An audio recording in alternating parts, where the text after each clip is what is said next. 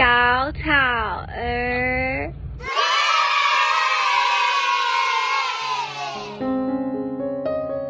Hello，我是娃娃魏如萱。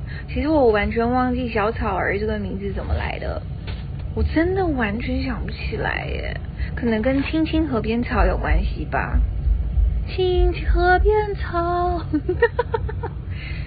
嗯，哎，我真的想不起来耶。但是我很喜欢这个名字，小草儿。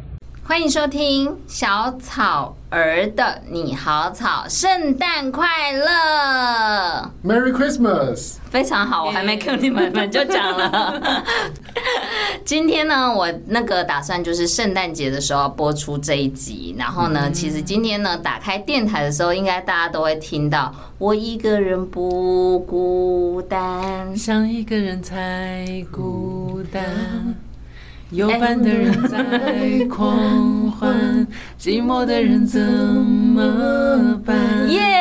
我是独家 live 演唱版，欢迎 JS。Hello，大家好，我们是 JS，我是哥哥 Justin，我是妹妹 Sophia。欢迎你们又来到了那个你好草的第四集。那这一集呢，我们就是很应景的要来讲一讲那个圣诞的呃氛围，营造一种感。感觉，那你们可不可以聊聊你们的最喜欢的圣诞歌曲有哪些？然后为什么喜欢这样子？妹妹先讲。我觉得，因为我们的歌呢，已经跟圣诞节太过有关系了，所以你们都不想听。我已经对圣诞节没什么感觉，没有啦。好，我努力的回想一下，应该还是有的。我记得清水祥太好像有一首歌，也是很有圣诞气氛。我来找一下。是，那这时候我们为了不冷场，我们哥哥先来。对，还是哥哥也在，哦、哥哥也在用手指鼓鼓歌。呃，其实我的那个我的手机我都有一个圣诞歌单啊，哦、因为我以前有时候呃比较有空的时候啦，嗯、哼哼就是会家里开圣诞 party，嗯，然后会邀朋友来，然后我就会放圣诞歌，嗯，所以我有个圣诞节的歌单，哦，里面就会有我喜欢的歌。比较经典的应该就是《Last Christmas》，对，对啊，就是我们上一集讲对，乔治麦克。然后我自己有一个觉得比较私房的是那个《Especially for You》，嗯，Jason Donovan 跟那个 Kylie Minogue。哦，那首歌其实不是圣诞歌，嗯，但是它的氛围很适合圣诞节，所以我都会把它放在那个圣诞节的歌单里面，然后大家也不会也不会意识到那不是圣诞歌，嗯嗯，对。因为我觉得的确也是这样子哎，不一定就是表面要讲圣诞节或者是 Christmas 才叫做有那个圣诞的气氛。其实像很多有冬天的，然后有一些温暖的，我都觉得就是很适合圣诞节听。对啊，对啊。嗯，那那个我刚刚提到的那个清水祥太的歌呢，是叫做《冬季结束前》。它也是一一首，就是它的编曲有用很多叮叮咚咚的声音，然后就是让你听起来很像在下雪，然后恋人们依偎在一起，很温暖的那种感觉。嗯嗯嗯，对，清水祥太的那个嗓音好舒服，对，我很喜欢他的声音。对，嗯，我自己是很喜欢平井坚。不光是任何哪一个时候，就算圣诞节来听他的也很合理，就是他的那个歌声很抚慰你的心灵的那种感觉。对，哇，马上就来，很好 Q 哎，哥哥。那你们这首歌曲就是已经是圣诞节这么代表的歌曲了，你们有没有很想要为呃哪一个节日然后再写歌？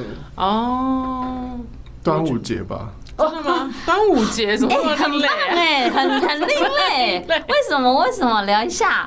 因为我觉得比较有梗啊。因为大家就比如说圣诞歌很多人写了，对，然后新年歌也很多人写，对。那端午节没有歌啊？来写一个小青跟白蛇的歌啊。然后是，然后是为什么，为什么不是写屈原？然后是电音的。当然要写小青跟白蛇比较有画面呢、啊。嗯，对，好有趣，因为有有那种传奇故事的感觉。对，然后就电音的节奏，然后要写的很妖媚的感觉，然后有二胡结上结合电音的节奏，然后就两只蛇要去诱拐法海。很不错，我要期待一下。哎、欸，你们最近不是有一首歌有被那个什么俄罗斯海豚王王子翻唱？来聊聊。破狼，对，杀破狼。哦，那是电玩的主题曲，《梦幻西游》的主题曲。嗯，然后是请 Vitas 做代言人嘛，然后他就他们要找找他唱一首主题曲，他们就选到了《杀破狼》这首歌，嗯，然后去改编成电玩的主题曲，很酷哎。你为什么会特别喜欢电音？电音，因为我觉得它其实就是现在国外的趋势啊。其实电音的潮流已经流行很久了，嗯，可是其实，在华语圈、华语唱片圈。我觉得没有真正做起来，就是比如说像 future future bass，像 future bass，比如在国外已经是算是百花齐放，可是这样类型的音乐在台台湾还是很少。嗯，台湾大家还是比较喜欢听民谣跟摇滚，嗯，就是那种比较文青的，比如说后摇啦那种。很民谣式的歌，好像是哎、欸，对。可是你看国外的那种 YouTube 上面一些，比如说大家在剪旅游的影片，嗯，或是一些那种年轻人的那种拍的影片，他们放的音乐都是 future bass，都是那种电音的。但是你看，在台湾其实很少人做，那有做了，但是又感觉好像没有把那个气氛做起来，嗯，我觉得有点可惜，嗯，对。那我们来聊聊哥哥的那个创作的部分好了。对，哥哥是什么时候？几岁的时候开始会创作？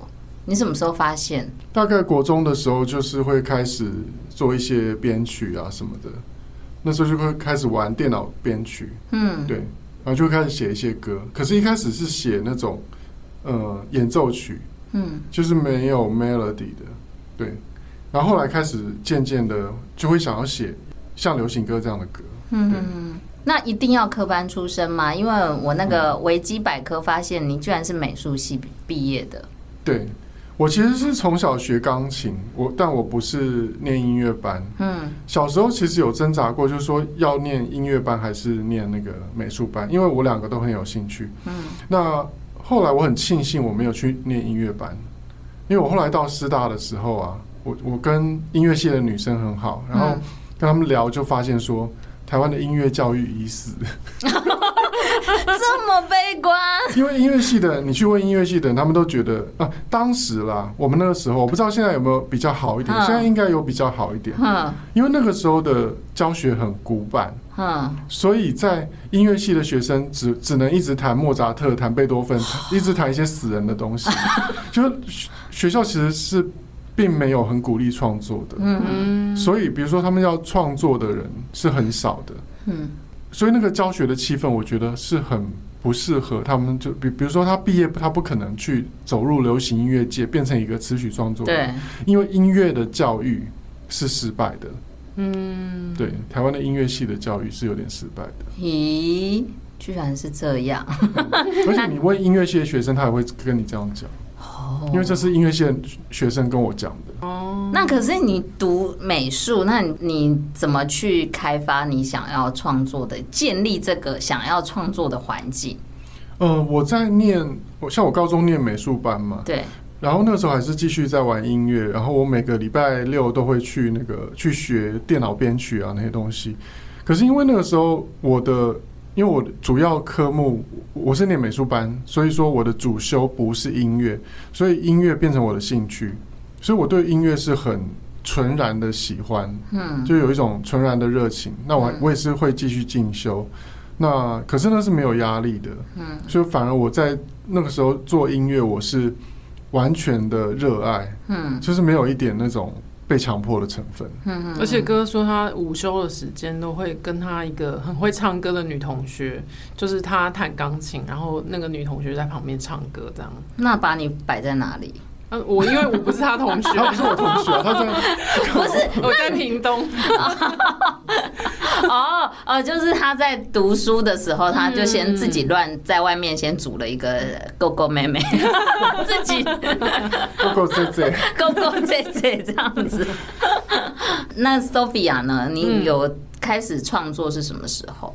开始创作应该是进了唱片公司以后，因为毕竟我们是定位在创作组合，然后我们一进公司的时候就有签了创作约，嗯，对，所以就是公司还是希望说，哎，我有一些歌词可以就是参与这样子，所以就还是有写了一些歌词，嗯，那你那个创作的灵感都从哪里来？当然还是生活啊，嗯，然后因为其实以前的经历，人生经历不够多，所以其实很多都是靠想象的，嗯，对，然后去想象一个情节，然后把适当的字放进去。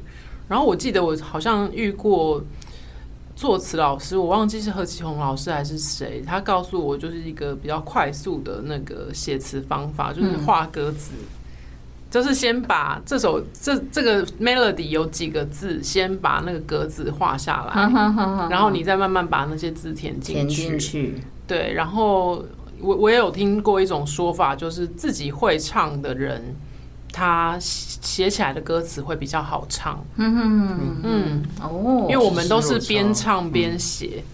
对，边唱边写，对，因为你要自己先唱，哦、唱听起来顺不顺？因为有些歌的 melody，它可能你写的是这个字，可是唱起来会变成别的字，嗯，就是会有谐音的问题，导音的问题，对对对对，押韵的问题，嗯嗯，对。对。像比如说姚姚若龙老师的词就很好唱，嗯，所以我一直觉得姚若龙老师他私底下一定很爱唱歌。而且应该很会唱歌，嗯，因为他的词唱起来特别顺，就是很好唱的词。你去看很多的，因为很多歌手主打歌都是姚若龙老师写的词，是，嗯，他的词就是非常的顺，嗯，然后顺到就是你会非常深刻的刻在你的记忆里面，刻在我自己自己想 要自己想要唱歌这样，所以到底是写写词比较难，还是作曲比较难？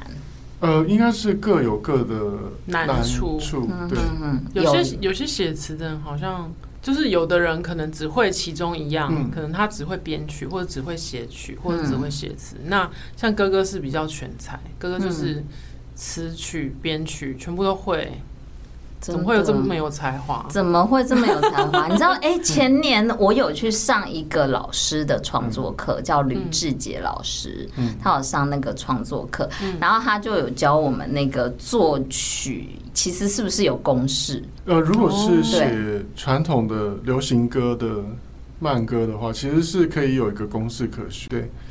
比如说，有也有一些 YouTuber 在网络上有教大家说，比如说你用四个和弦，嗯、你可以写出很多世界名曲。真的，比如说很多 Beatles 的歌啦，五月天的歌啦，周杰伦的歌。就是那几个和弦换来换去就好。对，对，对他那时候就举了一些例子。以前你这样唱，你就单纯听歌，你就不觉得。像我记得他有一次就讲我家杰伦的那个可爱女人，他说作曲，呃，他可以用同一个旋律，然后去拼凑，让他整个变成那一段，就是那个可爱女人，漂亮的的的的的的的女人的，他其实三段都是一模一样的，然后这样子可以变成一段。所以我才问你说，你作曲的时候，你你会有一个既定的公式吗？还是你就是天马行空这样子？呃，其实，在写歌刚开始的时候，你是在找寻自己。每一个创作人刚开始创作都会经历一个找寻自己的过程，嗯，然后慢慢的你会找到一个，比如说你写出来市场上是受欢迎的，或是歌手很喜欢唱的，嗯，那你就会开始去无存菁，你就开始呃。某些类型的歌，你就开始不写了。嗯，那比如说像我早期，我我很喜欢写一些快歌，可是我后来发现，大家不喜不喜欢唱快歌啊，就大家很喜欢，大家比较喜欢唱我写的抒情歌。嗯，就所以我的抒情歌会卖的比较好。嗯，那我当然后来就会开始比较专心去写抒情歌。哎，可是我们去 KTV 都爱唱快歌，哎，要是。哥哥写的歌哦，对，就是他自己的作品哦，了解了解。我会发现说，哎，像遇见未来，就是架上的芭拉永远都缺货，永远都要一直生产新的芭拉。没有，那那是我跟我那时候跟王亚军，就是那个隐形的翅膀的作者，我跟他开的玩笑，我就说架上的芭拉永远都缺货。嗯，对，我们大家都很爱芭拉歌。对对，我后来就发现说，呃。那 maybe 就是我就是适合写慢歌，嗯，那我也 OK，因为我本来也就喜欢慢歌，慢歌，对，所以我就开始多写慢歌。那你会参考，就是你你刚刚说你会吸收养分嘛？你会从哪一个？你是去呃听大量歌手的歌，嗯、还是说你是透过我知道哥哥很爱旅游，嗯嗯，以这样子来吸收，或者是美食什么？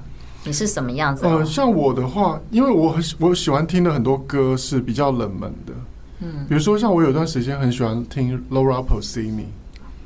那 Laura Pausini 其实是可能比较台湾长一辈的音乐人才会知道，或者长一辈的广播人，嗯，因为他是以前意大利的，他算是意大利的天后，嗯，就是阿妹那种等级的，嗯，他是很很会唱歌的，但他的歌其实，在意大利的年轻人眼中，也就是巴拉歌，嗯，可是我就是以前很喜欢他，我在刚开始写歌的时候，我很喜欢他的声音，所以我我很多歌我会，呃。从我会想象 Laura Pausini 唱的嗯感觉，嗯、比如说像我们的爱情背包客，哦、其实我们在我在写的时候，那个 melody 的感觉，我是想象是用意大利文，用意大利文在唱。哇，对，所以你的想象力很丰富。对，然后我活在自己的世界，很棒。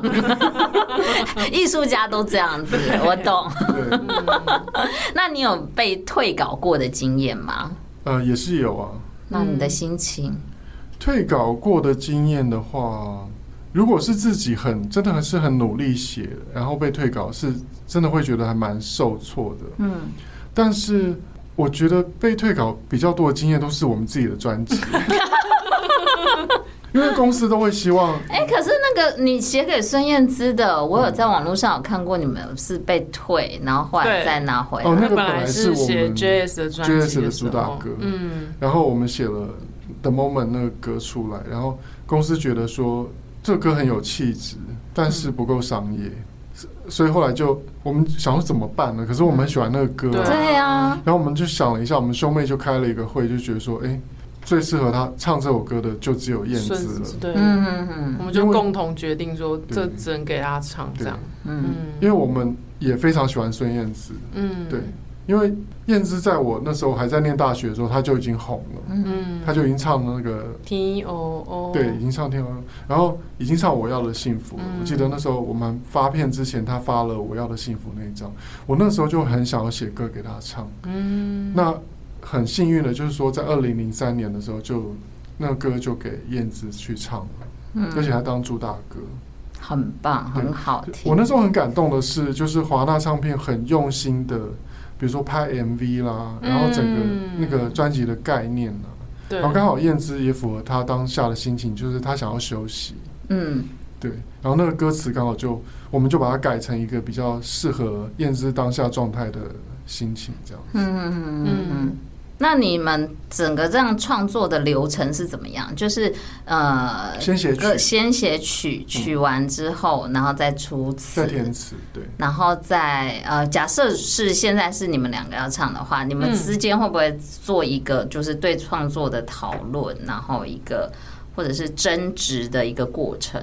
哥哥通常会，因为他会编曲，所以他他的曲通常都是一边编一边写，嗯，所以他出来的时候都已经是一个 demo 了，嗯，他会自己先唱一个版本，哦，对，那有的时候他会自己已经写好词了，那有的时候他会唱，比如说啦啦啦的版本，嗯，然后他会比如说给我定一个作文题目，然后像像我们之前帮那个。啊，钻戒的厂商写了一首广告歌。嗯、那因为厂商他本身是日商嘛，嗯、所以他希望那个歌词是日文的。嗯、所以哥哥就先先唱了一个类似啦啦啦啦啦的版本。嗯，然后给我填日文词，那就是可能就是啊，按照厂商他们的一些需求，就是毕竟就是他们就是一个代表幸福嘛，嗯、然后啊两个人呃要结婚什么这种感觉，然后去写。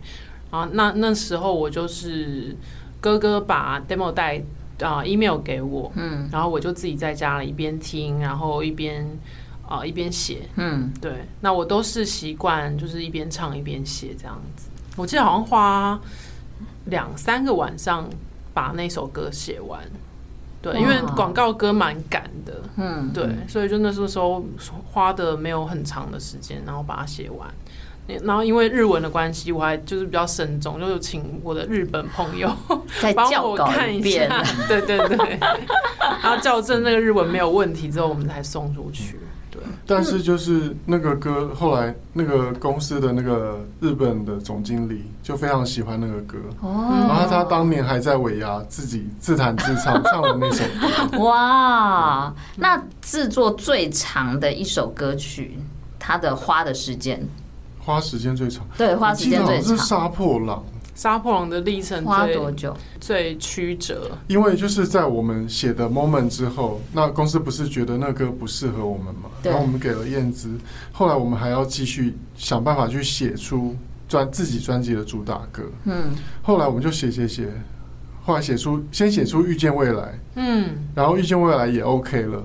然后，可是遇见未来是第二波，嗯，后来再写出杀破狼，嗯，写到杀破狼的时候，公司才觉得说，OK 了，Jazz 这个歌可以，然后可以去搭剧，嗯，因为我们那时候其实没有那个 marketing 的概念，对，我们没有行销的概念，后来自己做唱片就知道说，为什么公司有这些考量，嗯，因为其实有些歌它必须要有功能性，对。那对，他不是说哦，比如说哦，你现在你今天想写一个轻松小品，你吉他弹一个小品，我就可以拿去搭古装剧吗？不是，你要写出，如果你要去搭剧，你就是要气势磅礴，是，就是要高大上，是。很抱歉，就就是这么一回事。后来自己自己当了老板，自己开公司以后，就知道说哦，以前老板原来是这么想的。嗯。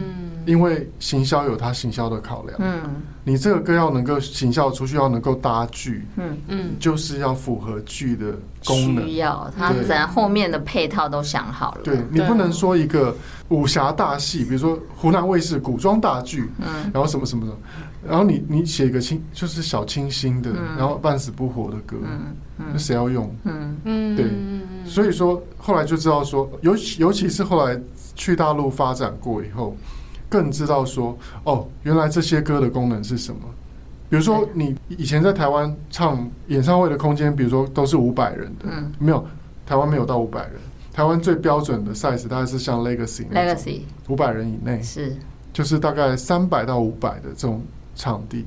那台湾都是这样子哦。可是到大陆去的话，随随便便，比如说台湾小河岸大概是一百一百人到两百人的空间。嗯嗯上那上海的话都是五百人起跳的空间，那你在思考音乐的角度就会不一样。嗯嗯，然后你也会知道说为什么有一些歌一定要高大上。对。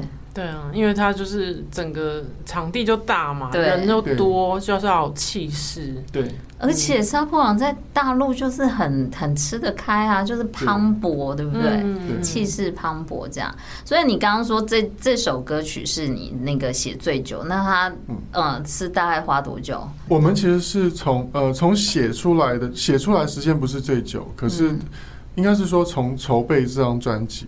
然后到我们思考，觉得说，哎，我终于可以写出这样一首歌，然后把它写出来，词跟曲，然后最后公司让我们自己制作，自己配唱，到配唱完，然后然后给陈飞武老师编曲，然后还去北北京搭弦乐这样子，整个弄完的那个过程是非常久的。哦，就是我记得你中间是不是还去了一趟日本？我中间还去一趟北海道，因为太写不出来。我刚刚正要，这是我下一个问题，就是说，当你遇到这种创作的生不出来的撞墙期的时候，你们是怎么去面对？你是用旅游？对，我觉得旅行很重要，就是让自己暂时的。离开这个地方，对，离开这一切。对啊，我我你也是吗？其实也是，还是喝酒，喝酒也可以，还是打小孩。我不，我现在不打小孩。对，就是爱的教育。嗯哼哼。所以真的创作一首歌真的是非常的艰辛。那刚刚前面有聊到说，你们有帮孙燕姿呃量身定做过歌曲，那还有帮过张志成跟那个呃，我很喜欢那个那个不想想太多苏慧伦，对对对，那可不可以聊一聊？就是帮这些艺人的这个量身定做制作歌曲，你们是先有既定，就是说我要给谁唱，就写那首歌吗？有时候是有有时候是歌手先邀歌了，嗯，然后我们去写嘛，然后就量身定做。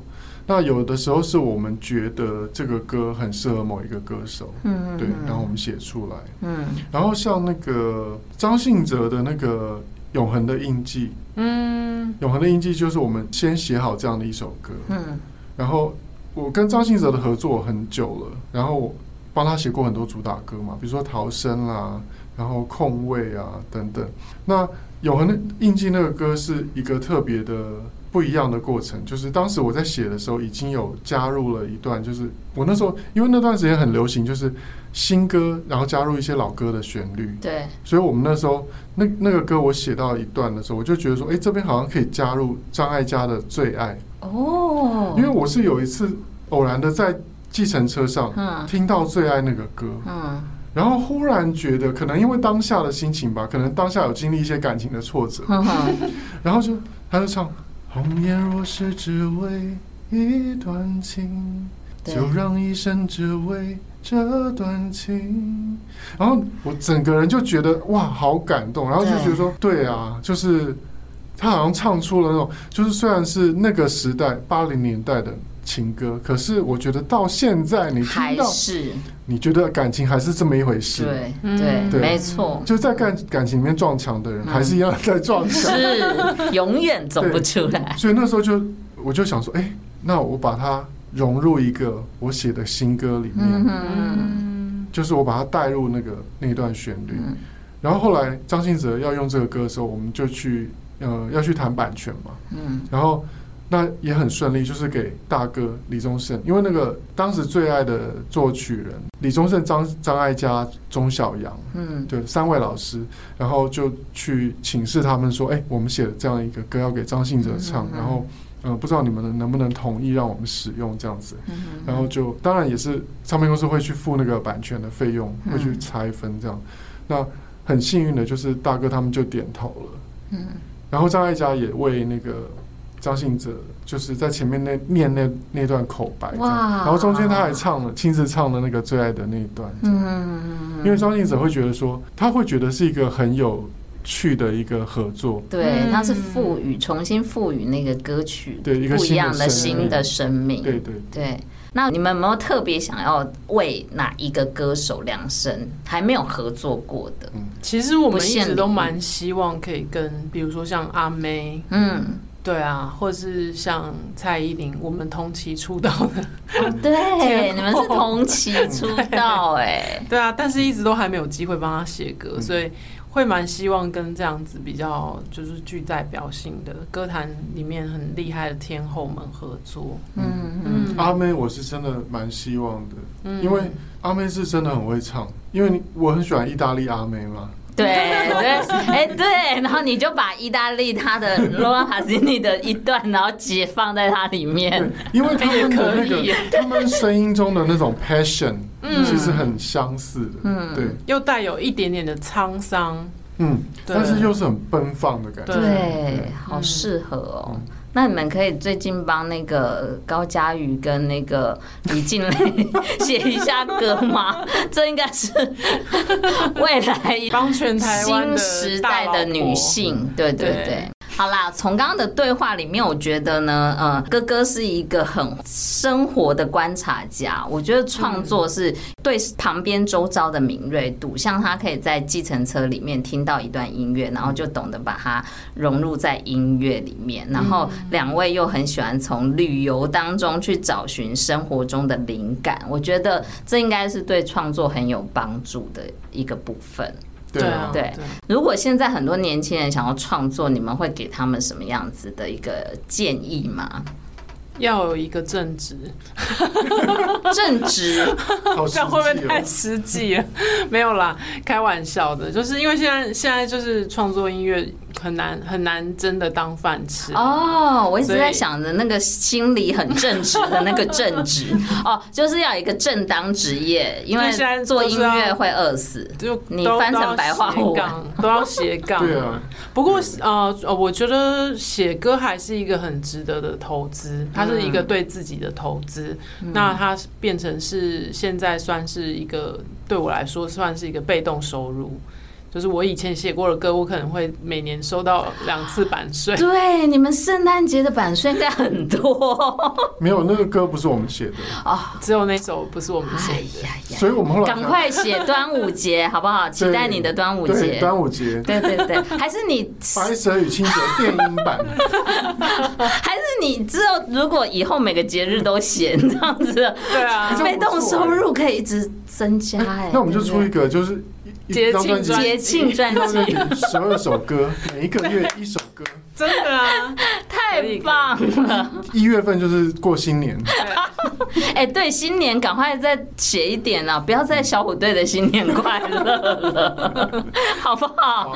好，好，那今天真的很谢谢 Jess 继续的来当我的嘉宾，然后呢，你们也可以再宣传一下你们的节目，还是有特别想要宣传的哦，欢迎大家也来订阅我们。的啊，Podcast 兄妹不给拜，还有追踪我们的脸书和 IG 啊，只要搜寻 JS 或者是呢啊兄妹不 gay 拜就可以找到我们了。哥哥呢？你要讲什么？你都讲完。